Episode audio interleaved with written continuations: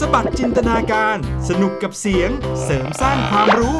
ในรายการ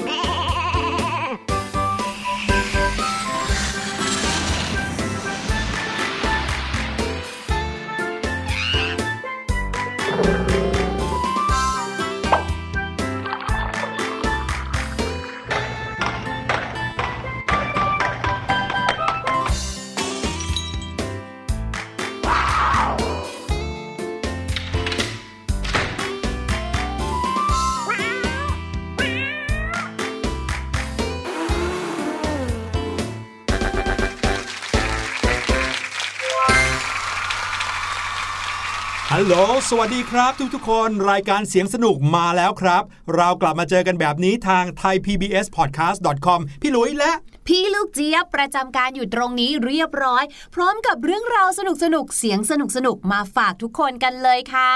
ช่วงนี้เนี่ยฝนตกกันสนุกสนานมากๆเลย ทุกคนอย่าลืมดูแลสุขภาพกันด้วยนะคะ ครับ เรื่องของฝนตกเป็นเรื่องที่ต้องระวังสุขภาพไปด้วยละครับน้องๆ เพราะว่าความชื้นในอากาศจะทำให้เราเป็นหวัดได้ ช่วงนี้มีไข้หวัดสายพันธุ์ต่างๆ เกิดขึ้นมากมายอยู่แล้วนะครับ แถมยังมีโควิด -19 ด้วยระวัง เรื่องของสุขภาพและร่างกายให้ดีๆ ทุกมาตรการที่เราเตรียมเอาไว้ หรือว่าที่ผู้ใหญ่สอนเราเนี่ยก็ต้องอย่าลืมห้ามกาดตกเด็ดขาดครับ ใช่แล้วค่ะ เอาละค่ะตอนนี้นะคะ เรามาเข้าสู่ช่วงนี้ของเรากันดีกว่าค่ะ นั่นก็คือเสียงปริศนานั่นเองค่ะ พี่หลุยคะเสียงปริศนาในวันนี้ยากไหมอะไหนๆเราพูดถึงเรื่องของสุขภาพกันแล้วนะครับ เสียงปริศนาในวันนี้เป็นเสียงที่เกี่ยวข้องกับสุขภาพที่ดีของเราด้วยครับ ลองไปฟังกันดูดีกว่าว่า เสียงอะไรนะ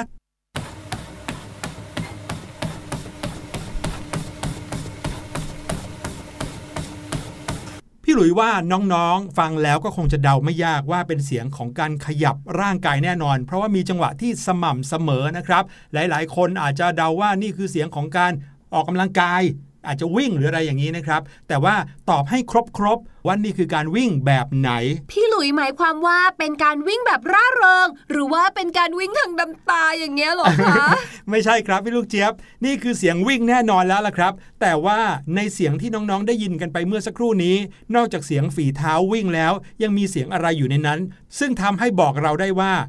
คนที่วิ่งนั้นเขาวิ่งอยู่ที่ไหนครับ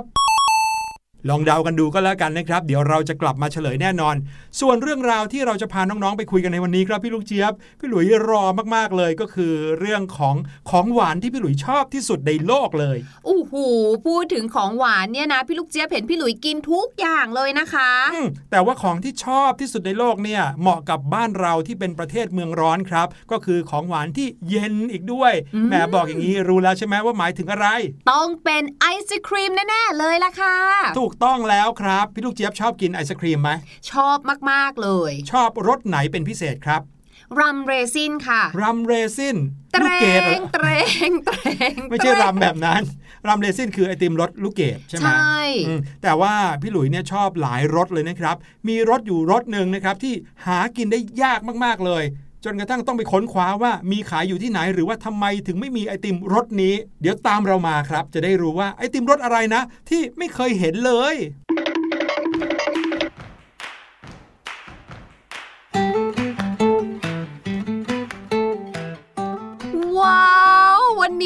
เป็นการมาเที่ยวนอกสถานที่ที่พี่ลูกเจี๊ยบมีความสุขที่สุดเลยค่ะ เพราะตอนนี้นะคะ พี่ลูกเจี๊ยบเนี่ยอยู่ในสถานที่ที่รายล้อมไปด้วยไอติมรสชาติต่างๆ นานาจากทั่วโลกเลย โอ้โห นี่คือสถานที่ในจินตนาการนะครับน้องๆครับ ไอติมเนี่ยมีมากมายหลายชนิดไม่ใช่แค่หลายรสชาตินะครับ แต่ชนิดของไอติมเนี่ยยังแยกได้ถึงตั้ง 7 ประเภทเนี่ยหุยอะไรจะเยอะขนาดนั้นพี่หลุย พี่ลูกเจี๊ยบอะเคยเห็นแค่ไอศครีมที่เหมือนกับว่าใส่นมอืมกับไอศครีมที่เป็นหวานเย็นก็ครบแล้วมาอ่าวันนี้นะครับพวกเราจะพาน้องๆไปรู้จักกับไอศครีมทั้ง 7 ประเภทนะครับรวมถึงจะได้ไปรู้กันด้วยว่าไอศครีมรสชาติอะไรนะที่เราไม่ค่อยจะเคยเห็นเลย ก่อนจะพูดถึงประเภทของไอติมนะครับพี่ลูกเจี๊ยบพี่ลูกเจี๊ยบรู้ไหมว่าในโลกเนี้ยเขามีวันไอติมโลกด้วยนะเดี๋ยวเดี๋ยวสำหรับพี่ลูกเจี๊ยบเนี่ยวันไอติมเนี่ยนะคะมีได้ทุกวันเลยค่ะเนอะเพราะว่ากินได้ทุกวันถูกใช่ไหมครัต้บองแต่มีวันหนึ่งนะครับที่เขายกย่องให้เป็นวันแห่งไอศครีมเลย คือวันที่ 3 กรกฎาคมของทุกปีครับโอ้โหประเทศที่กำหนดวันนี้ขึ้นมานะครับก็คือประเทศสหรัฐอเมริกาครับ ตอนแรกเขาให้เป็นวัน National Ice Cream Day หรือว่าเป็นวันไอติมแห่งชาตินะครับ ที่ให้เป็นวันไอติมแห่งชาติ เพราะว่าวันรุ่งขึ้น 4 กรกฎาคมเนี่ยจะเป็นวันชาติสหรัฐอเมริกาอืมวันก่อนวันชาติก็เลยเปิดโอกาสให้เด็กๆกินไอติมกันได้เต็มที่เลยนะครับในเมื่อเรารู้ว่าในโลกนี้มีวันไอติมของโลกแล้ว เราก็ต้องมารู้จักไอติมให้ครบทุกชนิดกันไปเลยนะครับ ชนิดแรกครับพี่ลูกเจี๊ยบ เป็นชนิดที่เชื่อว่าหลาย ๆ คนคงจะเคยเห็นกัน แล้วก็เคยกินกันมาหมดแล้ว ถ้าเราไปตามซูเปอร์มาร์เก็ตก็คงจะเห็นไอติมชนิดนี้อยู่เป็นถัง ๆ เลย หรือไม่ก็เป็นกล่อง ๆ ให้เราเลือกได้เต็มที่ว่าอยากจะได้รสอะไรนะครับไอติมชนิดนี้ก็คือสิ่งที่เป็นนิยามของคำว่าไอศครีมเลยนะครับ น้อง ๆ ก็คือว่าเป็นรูปแบบของครีมนุ่ม ๆ นะครับ มีส่วนผสมของครีมน้ำตาล ไข่ บางทีก็มีการผสมรสชาติแปลกใหม่ลงไปครับ ทำให้กลายเป็นของหวานที่กินได้ทุกวันไม่มีเบื่อเลย ถ้าน้องๆอยากจะนึกถึงไอศครีมแบบนี้นะครับ ก็นึกถึงไอศครีมเป็นก้อนๆ ที่เขาตักเป็นลูกกลมๆเนี่ยแหละครับ อันนี้คือไอศครีมแบบแรกครับ ส่วนใหญ่มักจะกินด้วยกันกับวิปครีม ซอสช็อกโกแลตไซรัปผลไม้ต่างๆ รวมไปถึงมีการวางเชอร์รี่เชื่อมลูกโตๆลงไปด้านบนนี่นะครับและสัญลักษณ์ของไอติมในรูปแบบไอศครีมนี้นะครับ ก็มักจะเป็นรสวานิลา แล้วก็รสช็อกโกแลตนั่นเองล่ะครับ มาถึงไอศครีมแบบที่ 2 กันบ้างดีกว่าค่ะ แบบนี้พี่ลูกเจี๊ยบเนี่ยก็ชอบมากๆเลย ลักษณะหน้าตาของเขาเนี่ยนะคะ เหมือนกับไอศครีมที่ร้านขายแฮมเบอร์เกอร์ร้านหนึ่งเขาขายอยู่ ที่จะบีบออกมาแล้วก็เป็นเกลียวๆแบบนั้นละค่ะ เราเรียกว่า soft serve นั่นเองค่ะ หรือบางคนนะคะอาจจะเรียกว่าเป็น soft cream ค่ะ ซึ่งไม่ว่าจะเป็น soft serve หรือว่า soft cream เนี่ยนะคะ ที่จริงแล้วเนี่ยก็เป็นไอศครีมที่แตกสูตรมาจากไอศครีมดั้ั้งเดิมที่พี่หลุยเพิ่งพูดไปนั่นแหละค่ะ เพียงแต่ว่ากรรมวิธีในการทำเนี่ยแตกต่างออกไปนิดนึงค่ะ ตรงอุณหภูมิที่ใช้เนี่ยจะเป็นอุณหภูมิที่สูงกว่า เพื่อที่จะทำให้ไอศครีมเนี่ยมีรสสัมผัสที่เหนียวนุ่มไม่แข็ง จริงด้วย เขาเหนียวกว่านุ่มกว่าไอศครีมแบบที่พี่หลุยบอกนะ ใช่ไอศครีม soft serve เนี่ยนะคะ ดังมากๆเลยที่ประเทศญี่ปุ่นค่ะ ถ้าเกิดว่าใครนะคะเคยมีโอกาสได้ไปเที่ยวเนี่ยก็น่าจะพอเห็นภาพหรือว่าจำได้ว่าเออเวลาที่เราเดินไปตรงไหนเนี่ยเราก็มักจะเห็นแต่ไอศครีม soft serve ค่ะ และไอศครีม soft serve เนี่ยนะคะ มีหลายรสชาติไม่แพ้ไอศครีมแบบดั้งเดิมด้วยนะ ไม่ว่าจะเป็นอะวานิลาเอยรสนมธรรมดา ช็อกโกแลตนะคะ อย่างปัจจุบันนี้ก็จะเริ่มมีแบบชาเขียว มันม่วง หรืออาจจะเป็นรสชาติแปลกใหม่ที่นำเอาของดีประจำจังหวัดต่างๆ ค่ะ เอามาผสมทำในไอติมรสเมลอนอย่างเงี้ยไอแตงเมลอนอะ หรือว่ารสลาเวนเดอร์รสสกุระแบบนี้นะคะ ขึ้นอยู่กับว่าแต่ละที่เนี่ยมีผลิตภัณฑ์ หรือว่าผลิตผลอะไรที่เป็นจุดเด่นค่ะ มาถึงไอติมอีกชนิดหนึ่งนะครับ อันนี้หลาย ๆ คนอาจจะเคยเห็นตามบูธในห้างสรรพสินค้า ซึ่งนอกจากไอศครีมแล้ว หรือว่าตัวไอติมแล้วเนี่ยนะครับยังมีผลไม้ต่างๆ หลายชนิดนะครับ แช่แข็งอยู่ข้างหน้าให้เราเลือกด้วย ว่าจะเอาผลไม้แช่แข็งชนิดไหน ไอติมชนิดนี้เราเรียกว่า frozen yogurt ครับ รสเซนโยเกิร์ตเนี่ยเหมือนกับเป็นไอติมแบบพี่น้องของไอศครีมซอฟต์เสิร์ฟเลย เพราะว่ารูปร่างหน้าตาคล้ายกัน แต่ว่าแตกต่างกันตรงที่ frozen yogurt จะใช้โยเกิร์ตไขมันต่ำเป็นส่วนประกอบครับทำให้ใครที่ชื่นชอบไอศครีม แต่ว่าเป็นห่วงเรื่องสุขภาพ แล้วก็เป็นห่วงเรื่องของการดูแลร่างกายเนี่ยมีทางเลือกในการกินไอศครีมมากขึ้นครับ จุดเด่นของเขาที่เรามักจะเห็นเลยก็คือ การกินกับท็อปปิ้งผลไม้ หรือบางทีก็มีการปั่นผลไม้รวมกันไปเลย ในกรรมวิธีการผลิตนะครับ เพื่อให้ได้ frozen yogurtรสใหม่ๆไหนๆนะคะ เราก็พูดถึงเรื่องราวของผลไม้แล้วก็ต้องมาที่ไอศครีมแบบนี้เลยค่ะ นั่นก็คือ ไอศครีมซอเบตกับไอศครีมเชอร์เบตค่ะไอศครีมซอเบตเนี่ยนะคะเรียกว่าเป็นอีกหนึ่งทางเลือกเลยสำหรับใครที่แพ้แลคโตสในนมค่ะ เพราะว่าเจ้าไอศครีมซอเบตเนี่ยนะคะ มีส่วนผสมหลักเป็นผลไม้และน้ำตาล เอาไปแช่แข็งจนกลายเป็นเกล็ดค่ะ ก็เลยทำให้เจ้าไอศครีมซอเบตเนี่ยนะคะ เนื้อของเขาเนี่ยจะคล้ายกับเกล็ดน้ำแข็งค่ะ แล้วก็จะได้รสชาติของผลไม้แบบ เข้มข้นกันเลยทีเดียว ส่วนอีกตัวหนึ่งนะคะที่เมื่อกี้พี่ลูกเจี๊ยบพูดถึงก็คือไอศครีมเชอร์เบตค่ะไอศครีมเชอร์เบตเนี่ยจะไม่เหมือนกันกับซอเบตนะคะ เพราะว่าไอศครีมเชอร์เบตเนี่ย จะมีส่วนผสมของนมอยู่ค่ะ ที่ทำให้ไอศครีมเนี่ยมีเนื้อเนียนนุ่ม ดังนั้นถ้าเกิดว่าใครเนี่ยนะคะอยากจะกินไอศครีมที่หนักไปทางผลไม้ และเป็นคนที่แพ้นมไม่ให้มีนมเลย ต้องไปทางของไอศครีมซอเบตนั่นเองค่ะ ครับผมถ้าเกิดว่าใครไปตามร้านต่างๆ หรือว่าดูคลิปการทำไอศครีมเนี่ยนะครับบางทีเขาอาจจะเรียกว่าซอเบซึ่งก็คือคำว่าซอเบตคือตัวเดียวกันนี่แหละ มาถึงอีกแบบหนึ่งนะครับ อันนี้พี่หลุยเห็นแล้วนะครับ หลังๆ เริ่มที่จะมีไอศครีมรูปแบบนี้ขึ้นมาเยอะมากขึ้น แล้วก็มักจะเห็นตามบูธขายไอศครีมในต่างประเทศนะครับ นั่นก็คือสิ่งที่เรียกว่าเจลาโต้ครับเจลาโต้เนี่ยก็คือไอศครีมสัญชาติอิตาเลียนครับมีต้นกำเนิดอยู่ที่ประเทศอิตาลี เป็นของหวานดับร้อนที่มีประวัติมายาวนานมากๆครับ ในอิตาลีเนี่ยนะมีร้านเจลาโต้อยู่ทั่วทุกหัวมุมถนนเลย ไปตรงไหนก็เจอครับ แล้วก็มีความพิเศษตรงที่ว่าเจลาโต้จะมีความแน่นหนึบกว่าไอศครีมทั่วไป ใช้กรรมวิธีการปั่นครับทำให้อากาศแทรกอยู่ในเนื้อได้น้อย และใช้ปริมาณนมที่น้อยกว่าทำให้ได้รสชาติที่เข้มข้นกว่าไอศครีมปกติ แน่นอนครับ ต้องมีปริมาณไขมันที่น้อยกว่าด้วยการทำไอศครีมเจลาโต้เนี่ยนะว่ากันว่าถือเป็นศิลปะแขนงหนึ่งสำหรับชาวอิตาเลียนกันเลยทีเดียวครับ บ้านไหน มีสูตรในการทำเจลาโต้เนี่ยอาจจะกลายเป็นบ้านที่สามารถทำธุรกิจด้านไอศครีมเจลาโต้ได้ชั่วลูกชั่วหลานเลยอื้อหือในเวลาที่อยู่ในตู้เย็นเนี่ยนะครับเจลาโต้จะมีเนื้อเนียนหนืด แล้วก็จะมีการประดับตกแต่งด้วยผลไม้วางเอาไว้บนถาดไอศครีมเจลาโต้นะครับ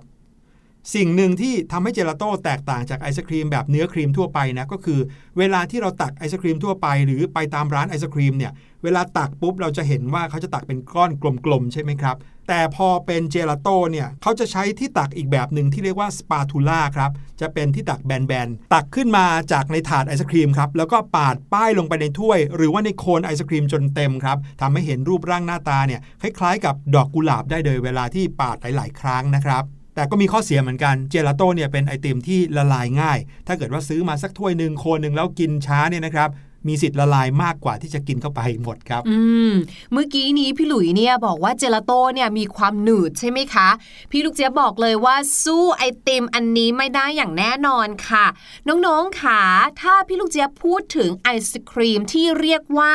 ดอนดูมาน้องๆ อาจจะไม่คุ้น ไม่เห็นเคยได้ยินไม่มีทางเลยคุ้นเลยใช่ไหม แต่พี่ลูกเจี๊ยบว่าถ้าเล่าให้ฟังว่าน้องๆ เคยดูคลิปไหมคะ ที่เป็นเหมือนกับว่าคนขายไอศครีมที่เขาจะเป็นไม้ยาวๆ ถือไม้พายถืออันไม้ใหญ่พายอันใหญ่ ๆนะคะ เสร็จแล้วก็เล่นกับเรา จะให้ไอติมกับไม่ให้สักทีอืมหมุนไปหมุนมาแบบเนี้ยค่ะๆลูกค้าก็ถือโคนไอศใช่ไอศครีมรออยู่ ถูกต้องค่ะ และนะคะเขาขายกันอยู่ที่ตุรกีค่ะ นั่นแหละค่ะ คือไอศครีมที่เรียกว่าโดนดูมาค่ะ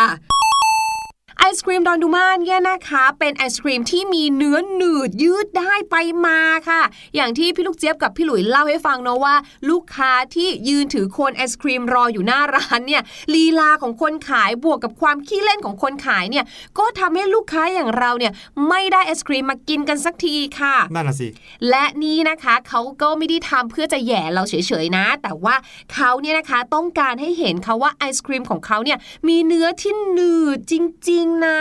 และสิ่งที่ทำให้ไอศครีมดอนดูมามีเอกลักษณ์ความเหนียวหนืดเนี่ยก็มาจากสิ่งที่เรียกว่าซาเล็บค่ะ เจ้าซาเล็บเนี่ยนะคะ คือผงกล้วยไม้ป่านั่นเอง รวมไปถึงเขายังใส่ยางเข้าไปด้วย ยาง ใช่ ยางกินได้เหรอครับ ยางนี้นะคะชื่อว่า m a s t i c ค่ะ เป็นยางไม้ที่สามารถกินได้แล้วก็หาได้ง่ายทั่วไปเลย ในประเทศตุรกีค่ะ เขาก็นำส่วนผสม2อย่างนี้เนี่ยนะมาใส่ผสมกันตอนที่ทำไอศครีมค่ะ ก็เลยทำให้ไอศครีมของเขาเนี่ยมีความหนืดแล้วก็หนักค่ะ นั่นก็เลยทำให้การตักไอศครีมเนี่ยไม่สามารถที่จะใช้ที่ตักทำให้มันเป็นกลมๆได้ครับหรือแม้กระทั่งจะใช้ไม้พายแบบพี่หลุยสปาทูล่าไม่ได้เลย ต้องใช้ไม้พายที่มีความแข็งแรง และคนตักไอศครีมเนี่ยก็ต้องแข็งแรงมีความเชี่ยวชาญเหมือนกันค่ะดังนั้นถ้ามีไอศครีมดอนดูมาอยู่ตรงหน้า พี่หลุยอาจจะตักให้น้องๆกิน ไม่ได้เหมือนกันยานะกเหมือนกันนะดังนั้นก็เลยต้องมาพร้อมกับคนตักเลยนะใช่ไอติมชนิดเพราะว่านี้เนื้อมันหนักมันหนึบมันหนืดมากค่ะอืมโอ้โหแต่ว่าถึงแม้จะเคยเห็นคลิปมาเยอะนะแต่พี่หลุยก็ไม่เคยลองกินสักครั้งหนึ่งเลยนะนั่นน่ะสิอยากในกินเหมืไทอนกัยนก็ยังไม่เห็นเนาะอืมอืมมาถึงไอศครีมแบบสุดท้ายครับไม่น่าเชื่อว่ามีถึง 7 แบบนะนั่นน่ะไอสิศครีมแบบนี้เป็นไอศครีมเอกลักษณ์ของประเทศอินเดียครับ มีชื่อว่าคูฟี่ครับ ไอศครีมคูฟี่เนี่ยเป็นไอศครีมที่นำนมสดที่ผ่านการเคี่ยวจนข้น มาแช่แข็งจนกลายเป็นไอศครีม ในประเทศอินเดียเขาใช้เป็นขนมหวานดับร้อนครับ เป็นเมนูของหวานที่ไม่ได้มีแค่ไอศครีมอย่างเดียวนะ แต่ก็จะกินพร้อมกับของหวานอื่นๆ หรือว่าผลไม้อย่างองุ่นเนี่ยเอามาฝานฝานฝานกินด้วยกันกับไอศครีมชนิดนี้ไอศครีมคูฟี่เนี่ยนะครับ ถูกคิดค้นขึ้นมาจากสมัยราชวงศ์โมกุล แล้วก็เป็นขนมของชนชั้นสูงเท่านั้นครับ เนื่องจากว่าจะต้องใช้น้ำแข็งจากเทือกเขาหิมาลัยโอ้โหที่เป็นของหายากเอามาผสมทำไอศครีม แต่ว่าปัจจุบันนะฮะด้วยเทคโนโลยีการทำอาหาร ที่ทำให้การทำคูฟี่เป็นเรื่องง่ายขึ้นคูฟี่ก็เลยกลายเป็นของหวานที่สามารถหากินกันได้ทั่วไป แล้วก็เป็นที่นิยมในประเทศอินเดียครับ แต่ว่าค่ะพี่หลุยส์ขาพูดมาก็หมดแล้วรสชาติของไอติมก็ตั้งเยอะตั้งแยะแล้วเนี่ยนะ สรุปแล้วเนี่ยมันมีไอศครีมแบบไหนหรือรสไหนล่ะคะ ที่เราไม่เคยเห็นมาก่อนเนี่ยพี่ลูกเจี๊ยบยังนึกไม่ออก คิดดูสิญี่ปุ่นนะไอศครีม soft serve รสอูด้งก็ทำมาแล้วอืมโอ้แต่ทำไมถึงยังไม่เคยเห็นรสชาตินี้มาก่อนเลยใช่ไหมนี่รสอะไรอะรสชาติที่พูดถึงนี้นะครับ เมื่อกี้พี่หลุยส์ก็พูดไปด้วยว่า บางคนเขาเอามากินกับไอติมคูฟี่ในอินเดียครับ รสชาติของไอติมที่เรามักจะไม่เคยเห็นเลยนะ ก็คือรสองุ่นครับ โอ้เดี๋ยวเดี๋ยวเดี๋ยวเดี๋ยวองุ่นอืมมีสิคะหวานเย็นน่ะอ่าที่เป็นเหมือนกับน้ำแข็งเกล็ดใช่ไหมใช่อะแบบนั้นอาจจะมีครับพี่ลูกเจี๊ยบ แต่พี่หลุยส์กำลังพูดถึงไอศครีม หรือว่าไอติมที่เป็นครีม ไม่มีทางเคยเห็นรสองุ่นเลย อ๋อ แบบที่ใส่นมเข้าไปด้วย ใช่แล้วครับโอ้ที่เขาจริงตักเป็นก้อนด้วยหรือว่าเป็น soft serve เนี่ยจะไม่มีรสองุ่นเลยครับ จริง ๆ แล้วไม่ใช่ว่าเขาไม่อยากทำรสองุ่นขึ้นมานะครับน้องๆ แต่มันมีเหตุผลครับ ปัญหาแรกเลยนะครับ หรือว่าเหตุผลแรกที่ทำให้รสองุ่นไม่ค่อยถูกนำมาใช้เป็นไอศครีมที่เป็นไอศครีมนมก็คือองุ่นเนี่ยจะมีสารสีม่วงที่ชื่อว่าแอนโทไซยานินครับสารนี้ไม่ใช่สารพิษ หรือว่าสารที่กินไม่ได้นะ ถึงแม้ว่าจะเป็นชื่อสารเคมีก็ตาม แต่เป็นสารตามธรรมชาติครับ เจ้าแอนโทไซยานินเนี่ยหลายคนอาจจะเคยได้ยินว่าสารนี้มีส่วนช่วยในการต้านอนุมูลอิสระ แต่ว่าสารตัวนี้ก็ต้านการถูกทำให้เป็นไอศครีมได้เหมือนกันครับ ความเย็นจัดทำให้สารตัวนี้แตกตัว และไม่สามารถคงรสชาติ หรือว่ากลิ่นขององุ่นเอาไว้ได้ เลยทำให้องุ่นกลายเป็นสีผสมอาหารซะมากกว่าครับ นอกจากนั้นค่ะองุ่นเนี่ยเรียกว่าเป็นหนึ่งในผลไม้ที่มีน้ำอยู่ในตัวมากที่สุดเลยค่ะ มีน้ำอยู่เนี่ยเกือบ 81%ของผลมันเลย ดังนั้นพอเอาองุ่นไปแช่แข็งใช่ไหมมันก็จะกลายเป็นน้ำแข็งใช่ก็เลยทำให้เนื้อไอศครีมเนี่ยนะคะ กลายเป็นเกล็ดน้ำแข็งแทนที่จะเป็นเนื้อครีมเนียนนุ่มค่ะ ดังนั้นเนี่ยพอเอาไปผสมมกันแล้วเนี่ยมันไม่ work รสชาติก็ยังเปลี่ยนไปอีก เพราะว่ามีปริมาณน้ำมากกว่านมนั่นเองค่ะ ในต่างประเทศเคยมีบริษัทที่เขาทำไอศครีมรสองุ่นออกมาแล้วนะครับที่เรียกว่าต้องให้คะแนนความพยายามมากๆเลย แต่ผลลัพธ์ที่ออกมากลับไม่ค่อย work เท่าไหร่ครับน้องๆ เพราะว่าถึงแม้จะทำเป็นไอศครีมนมที่เป็นรสองุ่นได้ แต่สีสันกลับไม่น่ากินซะเลย แทนที่จะเป็นสีม่วงสวยๆกลายเป็นสีเขียวอมฟ้าดูตุ่นๆดูบูดๆยังไงก็ไม่รู้ครับ และก็อีกเหตุผลหนึ่งนะครับที่เป็นเหตุผลทางจิตวิทยาหรือว่าทางการตลาดเนี่ยนะครับ ว่ากันว่าเป็นเพราะว่าในธรรมชาติมีผลไม้ชนิดอื่น ๆจำนวนมากที่ถูกนำมาใช้เป็นไอศครีมอยู่แล้วครับอืมรวมถึงบรรดาผลเบอร์รี่ต่างๆ ที่เราพบเห็นได้ทั่วไปเลยใช่สตรอเบอร์รี่ราสเบอร์รี่บลูเบอร์รี่อะไรต่างๆ มากมาย ซึ่งรสชาติพวกนั้นเนี่ยได้รับความนิยมมากกว่าองุ่นทั้งนั้นเลย นั่นก็เลยทำให้คนผลิตไอศครีม ไม่ค่อยผลิตไอศครีมที่มีรสชาติองุ่น ดังนั้นนะคะสำหรับใครที่อยากจะกินไอติมรสองุ่นจริง ๆ ก็คงจะต้องหันไปหาทางไอติมประเภทซอเบตนั่นแหละค่ะ อย่างที่พี่ลูกเจี๊ยบบอกเนาะว่าซอเบตเนี่ยทำมาจากน้ำผลไม้ที่ผสมน้ำตาล ซึ่งก็คือเหมาะกับน้ององุ่นมากๆเลยอืมในเมื่อน้ององุ่นเนี่ยมีน้ำเยอะอะถ้าอย่างนั้นก็ไปทางนั้นเลยค่ะ ไปเป็นซอเบตซึ่งไอติมซอเบตเนี่ยก็ช่วยให้เราเนี่ยดับร้อนได้ดีมากๆด้วย เย็นชื่นใจแล้วก็มีน้ำตาลหวานนะคะทำให้เราเนี่ยสามารถผ่านพ้นวันอากาศร้อนๆ ไปได้อย่างมีพลังงานอื้อหือนี่เราพูดถึงไอติมมากมายหลายชนิดหลายรสชาติ จนทำให้พี่หลุยรู้สึกว่า ถ้าวันนี้นะ เราไม่ได้กินไอติมสักแท่งหนึ่งเนี่ย ก็คงจะเสียเที่ยวแล้วล่ะพี่ลูกเจี๊ยบ จริง เราไปเลือกกันไหมดีเลยพี่หลุยเลี้ยงนะ ได้เลยครับเอาละครับน้องๆ เดี๋ยวเราไปฟังเพลงกันก่อนก็แล้วกัน ระหว่างนี้พี่หลุยจะกินไอติมรอน้องๆครับ แล้วเดี๋ยวกลับมาช่วงหน้า ภาษาอังกฤษดีๆจากพี่ลูกเจี๊ยบรออยู่ครับ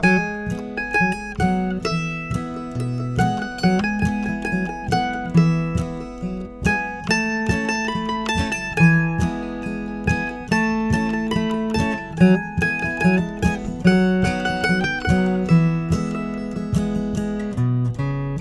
นตกหนักหนักตกจักจักน้ำขังเต็มบ่อมดดำตัวน้อยลอยคอมดดำตัวน้อยลอยคอแช่น้ำในบ่อนานหลายนาที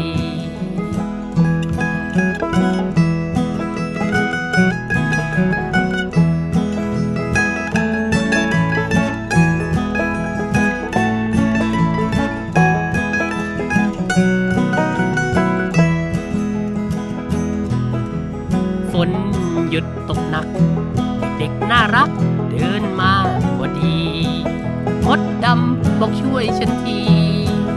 มดดำบอกช่วยฉันที ไม่รอรี รีบช่วยมด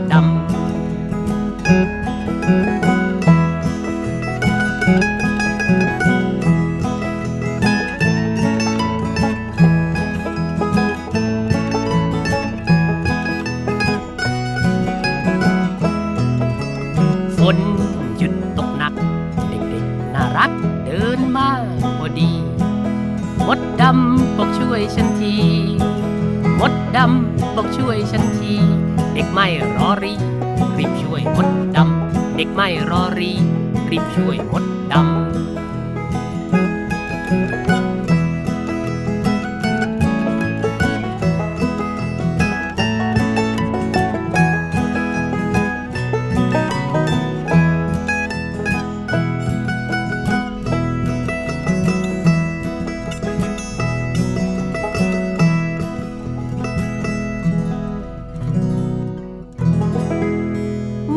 เป็นสัตว์ที่มหัศจรรย์มากๆเลยนะคะ ตัวเล็กแต่ว่าสามารถที่จะแบกของที่มีน้ำหนักมากกว่าตัวเองได้เยอะเหลือเกินค่ะ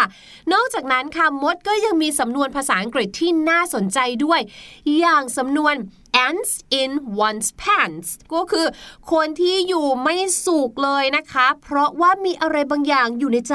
ที่ทำให้คนคนนั้นเนี่ยแฮปปี้ดีดาหรือว่าตื่นเต้นกับสถานการณ์บางอย่าง จนเก็บอาการไม่อยู่เลยค่ะ อืม พี่ลูกเจี๊ยบเนี่ย had ants in her pants about going on holiday yesterday พี่ลูกเจี๊ยบเนี่ยดูอยู่ไม่สุขเลยเนาะตื่นเต้นเหลือเกินกับเรื่องการไปเที่ยวมาเมื่อวานเนี้ยวันนี้ก็ยังคงพูดไม่หยุดนั่งดูรูปดีด้าอยู่นั่นน่ะ ขอบคุณพี่ลูกเจี๊ยบมากๆเลยที่เอาสำนวนสนุกๆมาฝากกันในวันนี้ครับ มาเฉลยเสียงปริศนากันดีกว่าฮะ อย่างที่เราได้เปิดให้น้องๆฟังไว้ เป็นเสียงของการออกกำลังกาย หลายคนพอจะเดากันออกแล้วว่า เป็นการออกกำลังกายด้วยการวิ่ง แต่วิ่งอยู่ที่ไหนลองไปฟังกันครับ